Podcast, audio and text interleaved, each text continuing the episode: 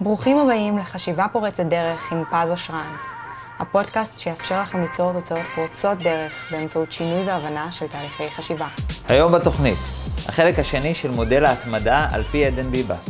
איפה אנשים נופלים בהתמדה, איך ליישם את המודל והדקויות שלא דיברנו עליהם בחלק הראשון, ששודר לפני מספר פרקים.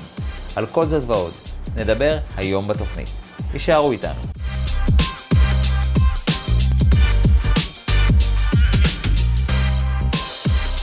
היי hey, חברים, מה שלומכם? ברוכים הבאים לפודקאסט חשיבה פורצת דרך. למי שחדש, לי קוראים פז אושרן, אני מאסטר ומורה ל-NLP, בארצות הברית גם מאסטר בהיפנוזה, מחבר סדרת הספרים רבי המכר, איך להיות מגנט חברתי.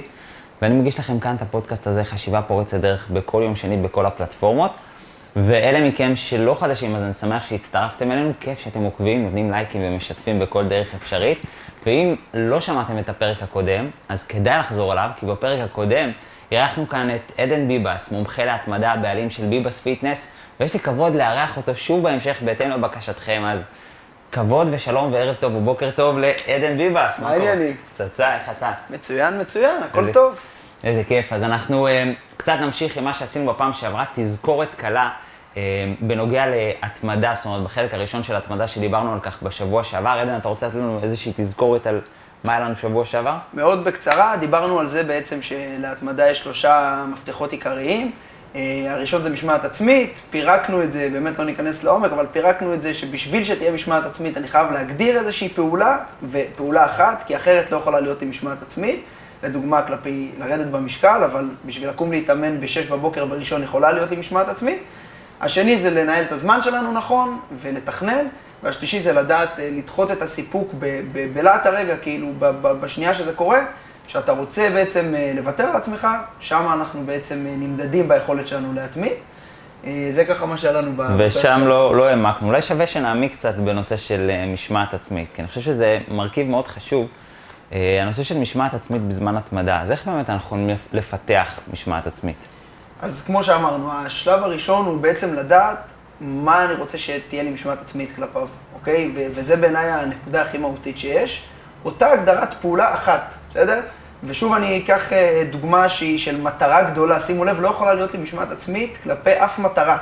זה נכון שהפעולה צריכה להיגזר מהמטרה, אבל כלפי המטרה, כלפי לרדת חמישה קילו, לא יכולה להיות לי משמעת רגע, עצמית. מה שאתה אומר הוא סופר חשוב, אי אפשר אה, לדלג עליו ככה, כי תחשבו על זה, רוב האנשים, הם, הם, כשהם חושבים על משמעת עצמית, הם יש להם איזה משטר בראש, איזה משהו צבאי, עושים גם א' וגם ב' וגם ג', אה, ויותר מזה, אם יש לכם מטרה, אז זה לא פר מטרה, אלא ממש גוזרים מזה את הפעולה האחת, שאגב, זו גם מיומנות בפני עצמה, ואני מקווה שאני לא מתקיל אותך, אבל איך באמת אנחנו יודעים לגזור מהמטרה את הפעולה אליה כדאי משמעת עצמית? הרי אולי יש מלא אפשרויות. אם אני רוצה לרדת במשקל, אני יכול משמעת עצמית ללהפסיק שוקולד, אני יכול משמעת עצמית נכון. ל, ללהתחיל לרוץ, אני יכול משמעת עצמית למיליון אפשרויות, ותמיד, ואמרנו שאנחנו צריכים אחת, אז איך אני יודע איזה פעולה לגזור מתוך אותה מטרה, נגיד, של לרדת במשקל? תראה, אני חושב שקודם כל האומנות היא להגדיר את המטרה. לפ- לפני שאנחנו באמת אה, זה, אני רוצה להבין שנייה, בוא ניקח דוגמה אותך, נגיד, מה, מה אוקיי. המטרה שלך? אה, בוא, בוא ניקח דוגמה אמיתית שלי או כן. דוגמה של כאילו. מה שאתה רוצה. בוא ניקח דוגמה רגע של כאילו, נגיד המטרה שלי זה לרדת במשקל, בסדר? אז אני יכול אה, להפסיק שוקולד, אני יכול אה, להתחיל לרוץ או להתחיל להתאמן, אני יכול לעשות הרבה פעולות שיעזרו לי לרדת במשקל, ומן הסתם אם אני אקח לעצמי את כל האורח חיים, זה אולי יהיה too much, Too much. אולי יהיה מתיש, סביר שאני אתייאש באיפשהו בדרך. אבל יש לי פעולה אחת. נכון. אז איך אני איך יודע... אתה יודע מה היא? כן. אני ממליץ בדרך כלל, בוא, בוא נתחיל מההתחלה, אחרי שהגדרת את המטרה של חמישה קילו, אני אוהב להגדיר אה, משהו שנקרא מה למה, ככה אני קורא לזה, כשאני מגיע למשהו חדש שאני רוצה לעשות אותו, בין אם בספורט או בכל תחום אחר, ובעצם זה אה, בעצם ארבע שאלות מאוד פשוטות שאני שואל לגבי אותה מטרה, ובעצם זה מה אני רוצה להשיג, אז אמרנו, המה שלך זה לרדת חמישה קילו. נכון. אה, למה, למד, זה בעצם באמת למה אתה רוצה להשיג את זה, אוקיי? זה מניע אותך למוטיבציה. מהמם. אה, מ' בלמה זה מתי.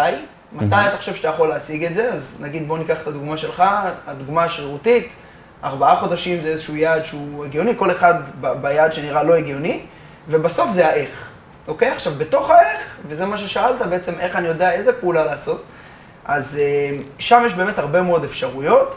אני יכול אה, להיות ניזון, ותכף נדבר על זה, מדברים שאני קורא באינטרנט או שומע סרטונים ומחליט מה אני עושה. אני יכול להתייעץ עם איש מקצוע.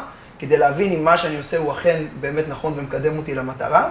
האיך הוא באמת אה, בפני עצמו משהו די אה, גדול, אבל אני יכול להגיד לך משהו אחד. מספיק שתיקח משהו אחד שנראה לך הגיוני, בין אם זה באמת להפסיק שוקולד, או כל דבר כזה או אחר, דיברנו על תורת הקייזן, על האחוז, מספיק שאתה עושה משהו אחד חדש, ושם ניצחת. זאת אומרת, גם אם אתה עושה דבר אחד, אתה לא יכול באמת לנגוס את כל העולם. אז עד לא כמה. זה קריטי אם הפעולה הראשונה שלי תהיה להפסיק שוקולד, או הפעולה הראשונה שלי תהיה להתחיל לרוץ, זה משנה? או עצם זה שהתחלתי פעולה אחת, אני כבר על מסלול התקדמות. שאלה מעולה. בגדול, עצם זה שעשית פעולה אחת, כבר יש לך, בוא נגיד, אני אומר את ה-70 אחוז. יש לך את ה-70 אחוז. אחרי זה החוכמה, אתה יודע איך אומרים בעסקים, יש משהו שנקרא KPI, Key Performance Indicator, אני צריך לנתח את הנתונים. עכשיו הפסקתי שבועיים שוקולד. בוא נראה, ירדתי במשקל, יש איזשהו שינוי. אני תמיד אוהב את הניסוי ואת התהייה. אני חושב ש, שאם אני מדייק את התשובה, זה הניסוי והתהייה, זה המעקב אחרי נתונים, המעקב אחרי התקדמות, הוא מאוד מאוד קריטי, אבל להתחיל במשהו אחד. תמיד אני, אני שומע אנשים אומרים לי, תשמע, יש לנו גם קבוצות ריצה בסטודיו וגם סטודיו, ומישהו אומר לי, תשמע, עדן, אני רוצה לרדת במשקל, אני רוצה להתחזק, אני רוצה להתחתב, אני רוצה 1, 2, 3, גם סטודיו, גם ריצה, גם אישים, אני אומר, תקשיבי, תתחילי במשהו אחד. אחד, תתחייבי, תראי שאת עושה אותו. אחרי זה אנחנו יכולים להתקדם, להוסיף, והניתוח נתונים, זה ה... בוא נגיד, זה, זה מה שעושה את ההבדל. דרך אגב, אני רוצה להוסיף ולחדד, הניתוח נתונים הוא חלק כל כך כל כך קריטי, כי הוא גם נותן את המוטיבציה. זאת אומרת, כשאדם אה, רואה את עצמו כל יום ורוצה לרדת במשקל, לא, לא, לא סביר, יכול להיות שהוא יראה, יכול להיות שהוא לא יראה שהוא ירד במשקל, אבל כשיש נתונים שהם מדידים לחלוטין, שאומרים לך שירדת במשקל, זה נותן הרבה יותר מוטיבציה, כי זה, מוכ... זה הוכחה, אי אפשר להתווכח על זה. זה לא אחד יגיד כן, אחד יגיד לא, השמנת, רזית. זה לא נתון לעין שיכולה לעוות, זה מדד לחלוטין. ואחד הדברים, דרך אגב, שאנשים עושים בזמן התמדה, זה לא סתם רואים תמיד את כל הבנות שמתאמנות שמצלמות את עצמן ככה בראי, אתה מכיר את זה? כן. לא סתם, זה, זה ממש המדד שלהם. נכון. שהן כל יום רואות את עצמן ויש להן ממש תמונות. ואתה יודע, האדם הרגיל מהפייסבוק אומר, מה, מה את מעלה תמונה כזאת? יופי, אז את מתאמנת. אבל מבחינתה זה המוטיבציה, כאילו אני רואה את המילימטר שירד לי, ואני רואה את המילימטר שהתחטא והתעצב, ואני רואה את הזה, ומדדים זה, זה סופר חשוב, אז רציתי לחזק את זה. בהחלט. אז, אז יש לנו עוד איזה שהם מרכיבים רלוונטיים למשמעת עצמית? הדבר האחרון שקצת אולי לא נגענו בו בפעם שעברה, ובעיניי הוא מאוד עוזר לדחות סיפוקים, דיברנו ככה מי שצפה ומי שלא אז מאוד בקצרה על מחויבות, שאני יכול לייצר לעצמי איזשהו משהו שהוא חיצוני אליי, איזושהי התחייבות לעשות אה, ומוטיבציה. הדבר השלישי שהוא אה, לצד מחויבות, אה, זה אחריות, אוקיי? עכשיו, הרבה פעמים אנשים קצת מתבלבלים בין אחריות למחויבות. גם אני, שניגשתי וחקרתי את זה, אז שאלתי שאלות וניסיתי באמת להבין מה ההבדל בין אחריות למחויבות. יש לך רעיון לפני שאני ככה מציף? אני עכשיו מתקיל אותך אני יכול. לנחש, אה, כן, אתה מחזיר לי. כן. אני יכול לנחש, שיט, והשתקתי. בדיוק בקטע שאני מתקיל אותך. כן, בדיוק בקטע, היה לי איזה... אתה יודע מה? לא נערוך את זה. לא נערוך יאללה, את זה. אין בעיה, אנחנו לא נשאיר. את זה ככה, שצלצל לי הטלפון, ונשאיר את זה ככה. רגע, תשאל שוב את השאלה. אז אני אומר, ההבדל בין אחריות למחויבות, מה, איך אתה חווה אותו? כי עכשיו אני מתקיל אותך וכזה. שאלה מעולה. אז אני אגיד לך איך לדעתי אני חווה את זה, שמחויבות זה נתת מילה, תעמוד בה. אחריות זה במי זה תלוי. תלוי בי, תלוי במישהו אחר, תלוי בזה. זהו, זה ניחוש. שלי. אני, ת, תראה, דבר ראשון, אני תמיד אומר, אין תשובה אחת נכונה, הכל זה תיאוריות בסופו של דבר, אנחנו מכירים את זה, אין אמת אחת. אוקיי. התיאור שלך בעיניי מאוד מתאים, לה, אתה יודע, לפן המשפטי. יש לי, אם אני מחויב אז אני גם אחראי, ולהפך, זאת אומרת. אבל בפן ההתנהלותי, אני רואה את זה קצת שונה. אוקיי. אני אומר, האחריות שיש לי יכולה להניע אותי לקחת על עצמי מחויבות. מה הכוונה? אם ניקח עכשיו דוגמה הפוכה לגמרי מעולם של כושר או משהו, ניקח דוגמה לבן או בת זוג שאחראי מפרנס את המשפחה, כל משפחה והמפרנס שבה, ויש להם אחריות כדי לפרנס את המשפחה, בסדר? והאחריות הזו יכולה להניע אותם לקחת על עצמם הרבה מאוד מחויבויות בשביל המשפחה. אתה מצליח, מצליח להבין את לגמרי. אז אני אומר, ברגע שאני מרגיש אחריות, לצורך העניין, ניקח את תחום הכושר, אחריות על הגוף שלי, Mm. אחריות על הבריאות שלי, ברגע שאני באמת מרגיש אחריות, זה יכול להניע אותי לקחת על עצמי הרבה מאוד מחויבויות. אה, זה קצת יותר עמוק מזה, כי כשיש לי אחריות, אז לפעמים גם בלי מחויבות, אני ארצה לעשות את הדברים, תהיה לי מוטיבציה לעשות את הדברים, האחריות ומחויבות באות, מה שנקרא, ביחד, והיכולת הזאת להרגיש אחריות אמיתית כלפי הדברים שאתם עושים, בעיניי זה פקטור כל כך חשוב להתמדה, שהרבה פעמים אנשים מפספסים אותו.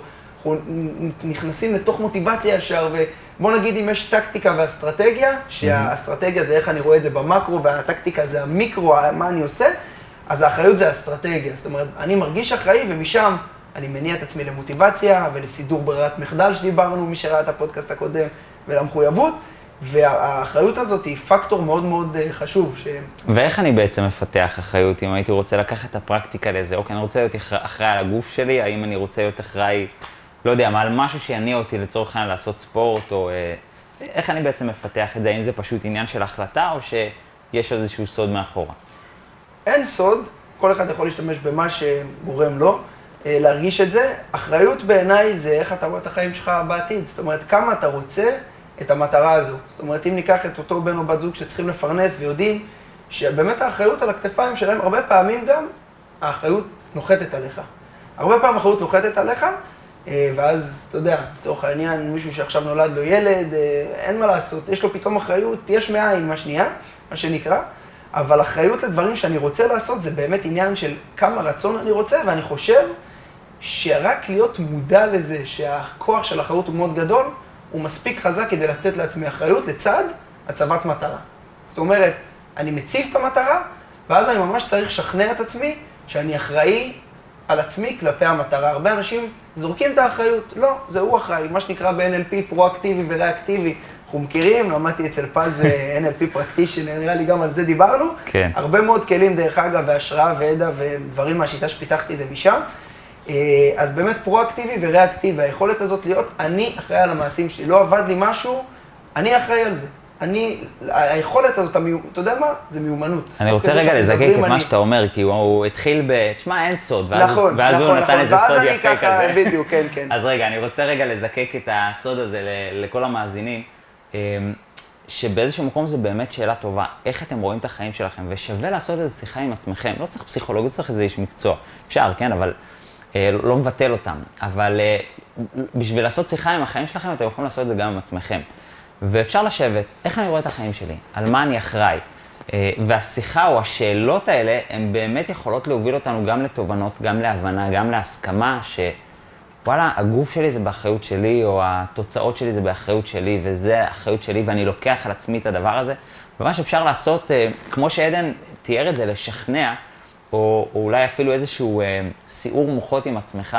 זאת אומרת, ממש להתחיל לדון עם עצמך כמו שאתה מחנך את הילד שלך, ככה תחנך את עצמך, אה, ולעשות את השיחה הזאת עם עצמך. אז, אז אה, זה מצחיק שאמרת שאין סוד, אבל נכון. זה סוד מאוד מאוד טוב. כן. של לפעמים אולי לפני שקופצים למים, שווה לקחת רגע ולעשות שיחה עם עצמך, כמו שצריך, תשאל את השאלות הנכונות, תשאל את ה... אה, אה, אה, תגיע לתובנות שאתה רוצה להגיע, תיקח את כל הצדדים בחשבון, עד שתגיע ממש להסכמה עם עצמך, וזה בהחלט סופר חשוב. תוך כדי שאתה מדבר, אפילו אמרתי, אתה יודע, הקטע של שאלת שאלות בעיניי הוא סופר עוצמתי, שכשאתה חי באיזשהו סימן קריאה, אז זה נראה שאתה הרבה פעמים מתקדם, השאלות הן מה שבאמת מייצרות את השינוי, מייצרות את התהליך החשיבתי. אין ספק. כמו שמטפלים ב-NLP זה באמת חשוב.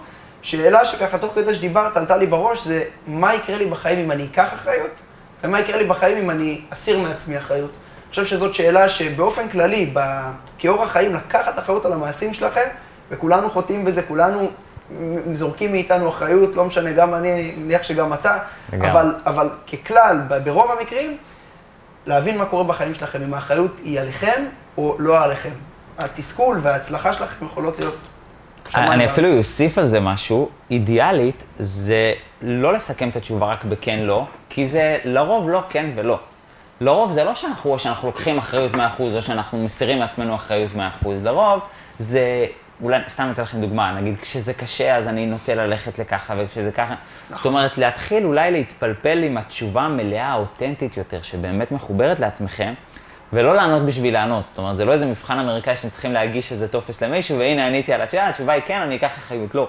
מדהים. אלא באמת מה שחשוב זה תשובות אותנטיות שאתם מחוברים לעצמכם, ועם התשובות האלה גם יהיה הרבה יותר קל לעבוד, יהיה הרבה יותר קל uh, להתקדם, והאינפורמציה שתוציאו כתוצאה מהשאלה הזאת, בנוסף לאותו תהליך חשיבתי שדיברת עליו, האינפורמציה היא תהיה הרבה יותר מדויקת. ואז ה, במרכאות החינוך, או השכנוע, או השיחה שתעשו עם עצמכם, היא תהיה הרבה יותר, הרבה יותר מדויקת אה, למקום שאתם נמצאים בו. טוב, יאללה, אז בוא, בוא, בוא אה, נמשיך את המודל שלך, שהוא יאללה. מודל מדהים לדעתי. מה, אז מה הצעד הבא? אז אמרנו, אחרי שפיתחנו את המשמעת עצמית, לקחנו את כל המרכיבים האלה בחשבון. הציטוקים וכל הדברים שדיברנו ככה באמת בנגיעה. כן. אה, מגיע עוד משהו, שאני אומר תמיד, תראה, בן אדם יכול להיות, באמת, הוא יציב מטרות. דיברנו המון המון פרקטיקה, קצת עניין, אתה יודע, תודעתי, תפיסתי, אסטרטגי, אבל המון המון פרקטיקה, להציב מטרות ולנהל זמן, המון פרקטיקה. ואני חושב שלצד הדבר המדהים הזה, בן אדם יכול להיות שיהיה לו את כולם, והוא עדיין לא יתמיד. ואני אומר, למה יכול להיות שהוא עדיין לא יתמיד? ואני אומר, יש הרבה דברים שקשורים לגורמים חיצוניים. אני לא אוהב לתלות את הכוח שלי בגורמים חיצ... חיצוניים, אבל מה לעשות שחלק מהחיים אנחנו מושפעים, אתה יודע, אומרים המנטורים הגדולים, ג'ים רון וטוני רובינס וכל החבר'ה האלה, שאתה הממוצע של החמישה או עשרה אנשים הקרובים אליך, ואני מאוד מזדהה עם האמרה הזאת, כי מה שאתה ניזון ממנו, ככה אתה רואה את המציאות. והדבר באמת השני, זה העניין של ה... אתה יודע, אני אומר, מה שמשפיע על התודעה שלי זה הרבה פעמים הדברים שאני שם מסביבי. אמ, אז הסביבה שאני בוחר להסתובב איתה, הסביבה האנושית, הסביבה הפיזית שאני חי בה, המיקום שאני נמצא בו, התוכן המנטלי שאני בוחר להזין את עצמי בו. האם אני בוחר לקרוא ספרים שמניעים אותי, או האם אני בוחר לראות דברים שמורידים אותי וגורמים לי לפקפק במה שאני עושה. וזה הצד השני של התמדה, כמו שאני חווה אותו, מעבר ליכולת שלי להיות פרקטי ולהציב מטרות ומשמעת עצמית, וזה סופר קריטי, זה היכולת שלי ליצור לעצמי את הסביבת חיים הגדולה, שבה אני באמת יכול לקדם את הדבר הזה. אם אני אצלול לעומק, אז אני חושב שהדבר הכי מהותי זה הסביבה האנושית שאני בוחר להיות איתה. האנשים שנמצאים סביבי, כי אם אני היום רוצה להתמיד בספורט, ובת הזוג שלי, ההורים שלי, חמשת החברים הכי קרובים שלי, אנשים שאני נמצא איתם בקבוע, לא עושים את זה, ויותר מזה, אתה יודע מה, יכול להיות שהם לא עושים את זה, אבל הם תומכים בי ומפרגנים והכל טוב. אבל אם הם לא עושים את זה והם לא תומכים בי, או שהם יכולים לגחך או להיות ציניים כלפי זה, אני חושב שמהר מאוד, לא משנה כמה אני באמת אציב מטרות וזה, יהיה לי מאוד מאוד קשה לעשות את המלחמה הזאת, כי זה גם ככה קשה, גם ככה יש לך ספקות עם עצמך, וברגע שהסביבה שלך לא, אני תמיד אומר, היא צריכה להיות תומכת, צריכה להיות מפרגנת, והיא צריכה, אתה צריך להרגיש שייך אליה. אם אני לא מרגיש שייך לסביבה שלי, אני הייתי בחיים, מניח כמו כולם, בסביבות שלפעמים אתה אומר, בואנה, אני לא שייך לפה, משהו באנרגיה, ולוקח לך לפעמים, אתה יודע, אני אומר את זה פה בשנייה, אבל יכול לקחת לך לפעמים חצי שנה שאתה מסתובב עם אנשים ואתה אומר, לא, אני לא, לא קשור לזה. ואז כשאתה נמצא איתם, אתה יכול להתעסק בדברים שהם, בוא נגיד, זה גוזל לך אנרגיה. אז השלוש, שלושת המרכיבים האלה, היכולת של הסביבה שלך לפרגן ולתמוך ולהיות שייך, אם הם גם עושים את אותה פעולה שאתה רוצה להתמיד בה, מדהים. יש מחקרים שמראים שאם אני רוצה לעשות משהו והחבר'ה שסביבי עושים אותו, אני, מחקרית, יש לי יותר סיכוי להתמיד בו, יש לי יותר סיכוי להבין איך אני אוהב אותו, יש לי יותר סיכוי להרגיש תשוקה כלפיו. חזק. כן. אני זה... אפילו אזקק את מה שאתה אומר קצת. אה, קודם כל, סתם אה, מחקר שעלה לי, שלקחו אנשים עם פחד גבהים ופשוט שמו אותם בסביבת אנשים שאוהבים אקסטרים, ואחרי פרק זמן מסוים שאני לא זוכר אותו, אני לא רוצה סתם להטעות, אם אני זוכר נכון חצי שנה, אבל יש סיכוי שאני טועה פה, עבר להם הפחד גבהים. זאת אומרת, רק עצם הנוכחות, לא אמרו להם תעשו איזה ספורט אקסטרימי ביחד, לא אמרו להם תעשו צניחה חופשית ביחד, לא אמרו להם דברו על זה, פשוט תהיו בסביבתם, ומעצם זה פשוט עבר להם הפחד גבהים. אז אה, ללא ספק הסביבה זה דבר חשוב. וזה באמת מביא שאלה טובה, איך אני מגיע לסביבה הנכונה או התומכת או המתאימה לאותן אה, מטרות או לאותם הרגלים שאני רוצה לאמץ, אה, או לאותו mindset שבאמת יכול לתמוך בי, שאני ארגיש שייך, כל הקריטריונים שדיברת עליהם, איך אני מוצא את זה? תראה, להגיע ולמצוא, אני לא יודע להגיד לך. אני חושב שאני לפחות לא, לא ניתחתי וחקרתי את זה מספיק כדי לדעת איך לעשות את זה, אבל אני כן חושב שהמרכיבים, בסדר? ופה אני חוזר שנייה למקרו, כי... בסביבה יש מאוד הרבה פעמים נטייה להיכנס למיקרו. Mm. ובמיקרו זה מאוד קשה, כי אנשים הם מאוד מורכבים, ויש לכל בן אדם המון צדדים, וטובים יותר וטובים פחות. אני חושב שהשלושת המרכיבים הקריטיים, קודם כל, אם אני מרגיש שייך, שאלה שאני יכול לשאול את עצמי, האם אני באמת מרגיש שייך, ובאמת להקשיב לעצמי, אני חושב שזאת שאלת המפתח. ושני הדברים האחרים זה התמיכה והפרגון. אני יכול להגיד לך שגם אצלי עברו אנשים בחיים, שהרגשתי שייך, מאוד נהניתי, אבל לא הרגשתי תמיכה אמיתית, לא הרגשתי פרגון אמיתי. כשהייתי מצליח, הייתי מרגיש, אתה יודע, ש... שאין פרגון, שבתוך תוכם יש משהו ש...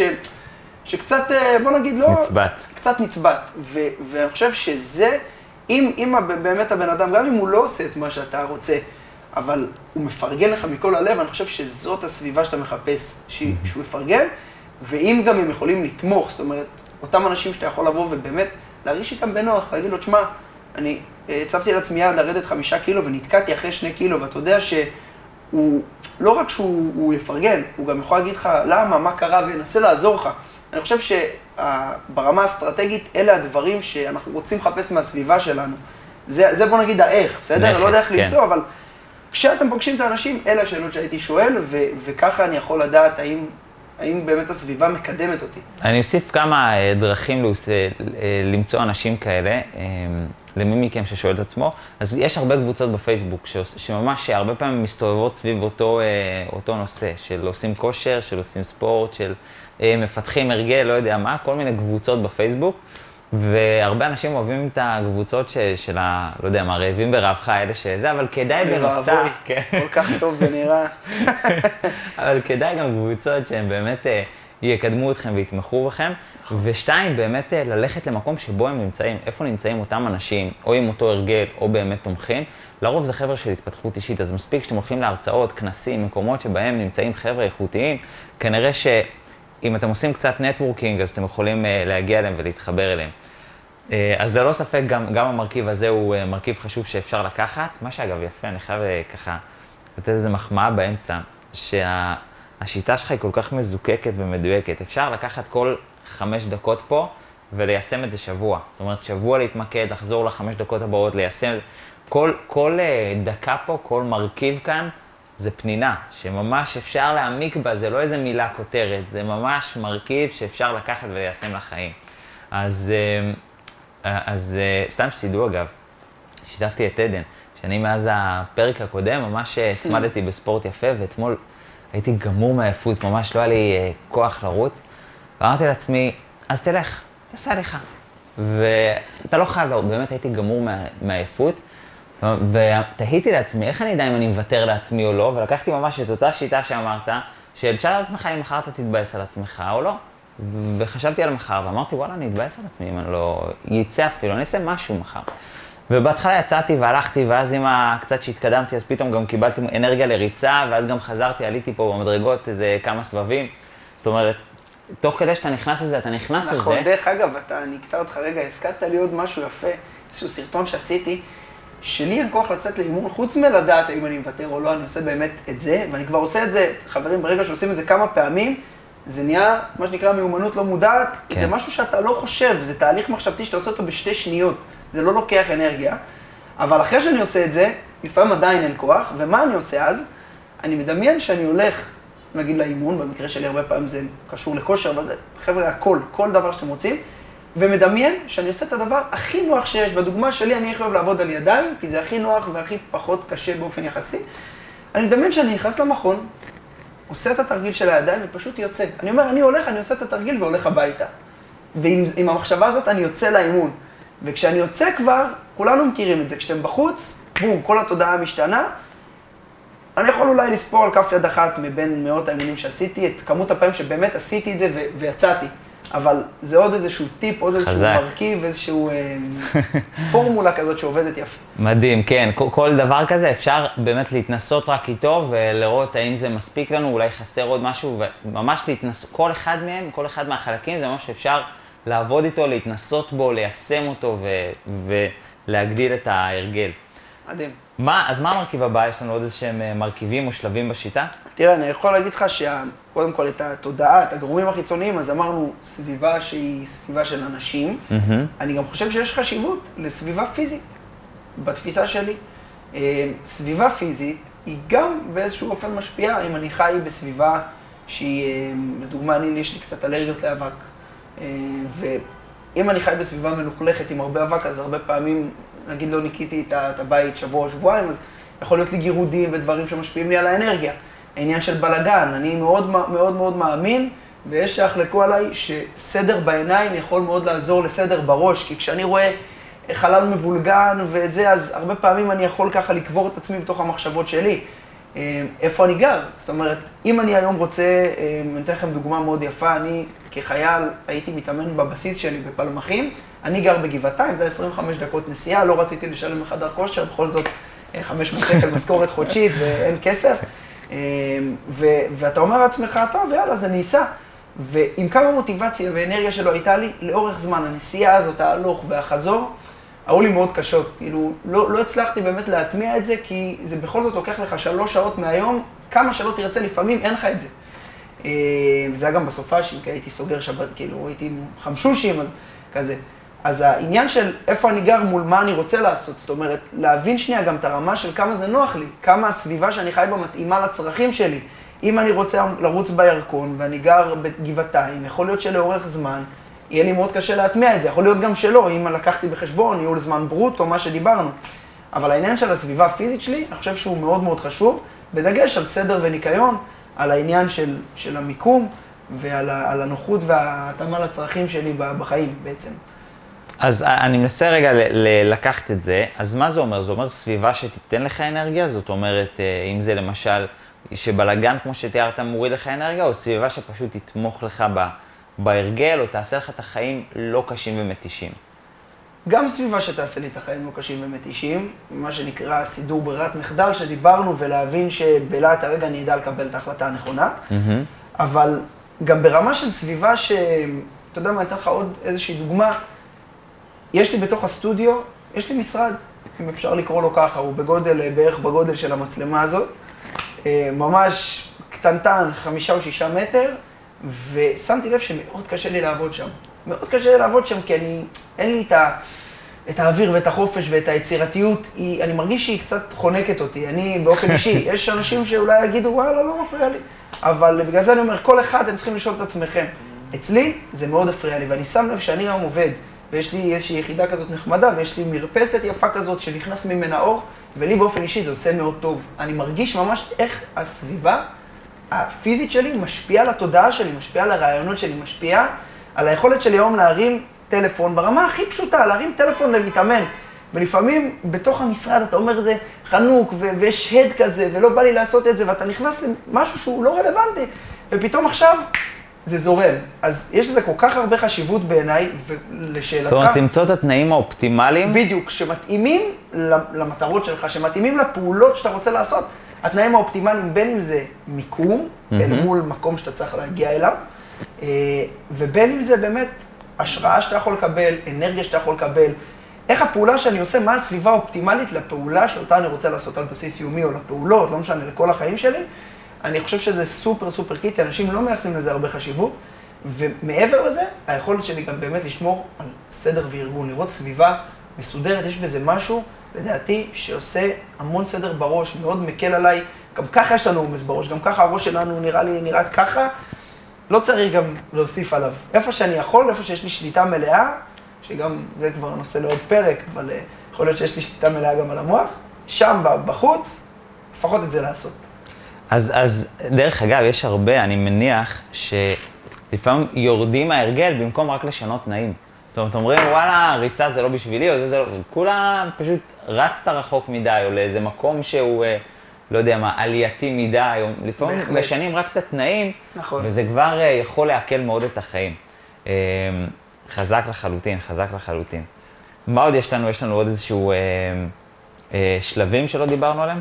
תראה, מה שבעיניי סוגר את אה, עניין התודעה, mm-hmm. מה שקראנו לו, כי בעיניי כל מה שאנחנו, לא חשבנו כל מה שאנחנו עושים משפיע על התודעה, אבל בחלק הזה, במרכיב הזה, באמת פירקנו את הסביבה שלדעתי מאוד משפיעה, היא סביבה חיצונית שמשפיעה על התודעה שלנו.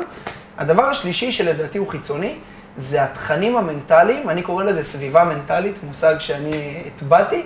אה, מה הסביבה המנטלית שלי? כי דיברנו על סביבה של אנשים, mm-hmm. ודיברנו על סביבה פיזית.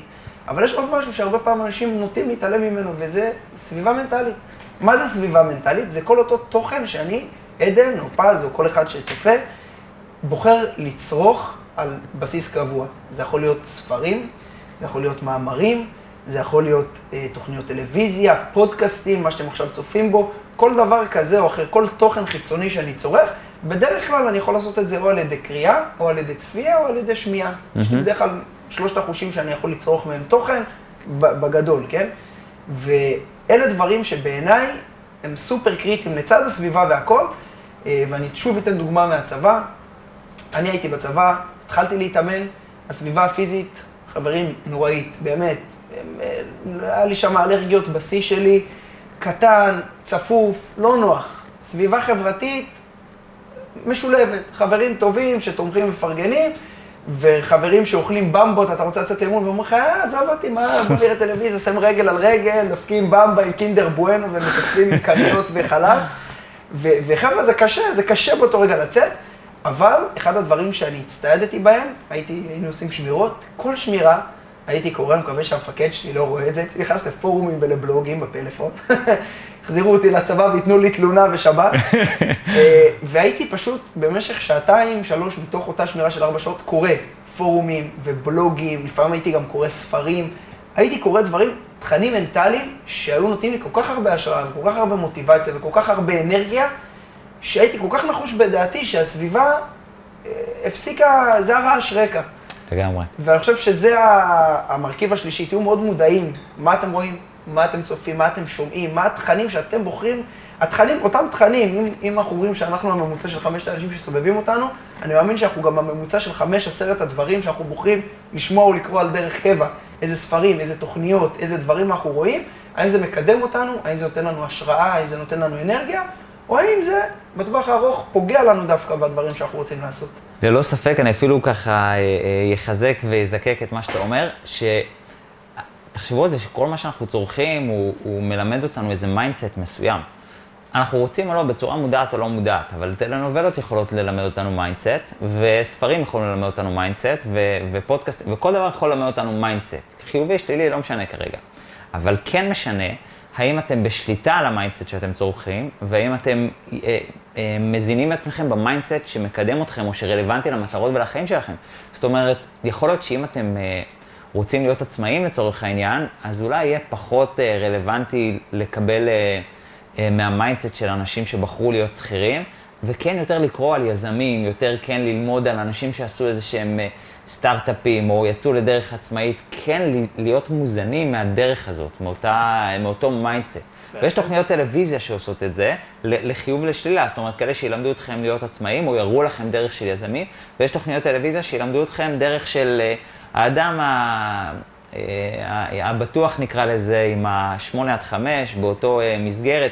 זאת אומרת, ש, שזה לא, אין נכון או לא נכון, אבל תבחרו את ה mindset שאתם לומדים. כי כל אחד הוא באיזשהו מקום אה, מאמין ב mindset שלו, וזה מה שהוא ידבר. ואם אתם רוצים איזשהו הרגל מסוים או התמדה במשהו מסוים, אז באמת תצרכו את התוכן שיטמיע בכם, בצורה מודעת או לא מודעת, לא רלוונטי, את ה mindset הרלוונטי שיחזק, שיחזק אתכם ויתמוך בכם. בדרך שלכם, בדרך שלכם. אחד לאחד. אז זה חזק לחלוטין. סופר מדויק. חזק לחלוטין. ואם יש לכם שאלות לעדן, אז תרגישו חופשי אה, ליצור איתו קשר, ואפשר גם לתמוך, לתמוך בו בקמפיין מימון אה, המוני מטורף, שממש אה, רוקם עור וגידים או קורה בימים אלה. אתה רוצה קצת לספר עליו כמה מילים? כן, כשהתחילה הקורונה, דוגמה מאוד נחמדה להתמדה, נגענו בטיפה בסרטון הקודם. התחלתי, פתחתי איזושהי קבוצה, קראתי לה קורונה עם עין מלשון לנוע. ואמרתי, אני לא יודע לאן הדבר הזה הוביל, אבל הנה, אפרופו אחריות ומחויבות, הבנתי שכרגע אין אימונים, אין סטודיו, אמנם עשינו קצת אימוני זום וכאלה, אבל אמרתי, התפנה לי עכשיו זמן, מה אני עושה? פתחתי את הקבוצה ואמרתי שאני אשתף את התהליך שלי, ויום יום שיתפתי את התהליך שלי, פוסטים ארוכים, חופרים כאלה טובים של 400-500 מילים, וממש אחרי שבוע פתאום עלה לי הרעיון להפוך את זה לספר ולהראות את התהליך שאני עברתי בתקופה הזו עם הרבה מאוד כלים מהדברים שדיברנו פה. זאת אומרת, אם התחברתם. לדברים האלה, אני מניח שמאוד תתחברו לדברים שאני uh, כתבתי בסיפורים, כי לקחתי הרבה כלים מהעולם של המחקר של ההתמדה, ואני קורא לזה בעצם איך להפוך uh, uh, מכשולים למקפצות, איך להפוך בעיה להזדמנות, בסדר? זה המהות של הספר, והספר מתאר בעצם uh, ב- ב- לאורך כל המסע 75 ימים, 75 פוסטים, מאוד נוח לקרוא אותו, כי כל יום קוראים עמוד, הוא מאוד, uh, זה אפשר גם לקרוא יותר, אבל ככה הוא uh, uh, uh, מחולק. וזהו, איך להפוך בעיות להזדמנויות, איך להתמיד גם בתקופות קשות. וכן, זה עכשיו אה, באמת קורה מור וגידים ב-Headstart, אנחנו אה, התחלנו את הקמפיין, מאוד אשמח אם תתמכו בי, זה יהיה נחמד מאוד. אז מי שרואה אותנו ביוטיוב, כי אנחנו בסרטון, בשונה, יש את זה גם בפודקאסט, אבל בסרטון ביוטיוב יש בתגובות אה, קישור לתמיכה, גם בפייסבוק אפשר לפגוש את זה למטה בתגובות, קישור לתמיכה בפרויקט המדהים, ואפשר לשמוע, לא יודע, אני לפחות מאוד התרשמתי מכל הידע, מכל השיטתיות.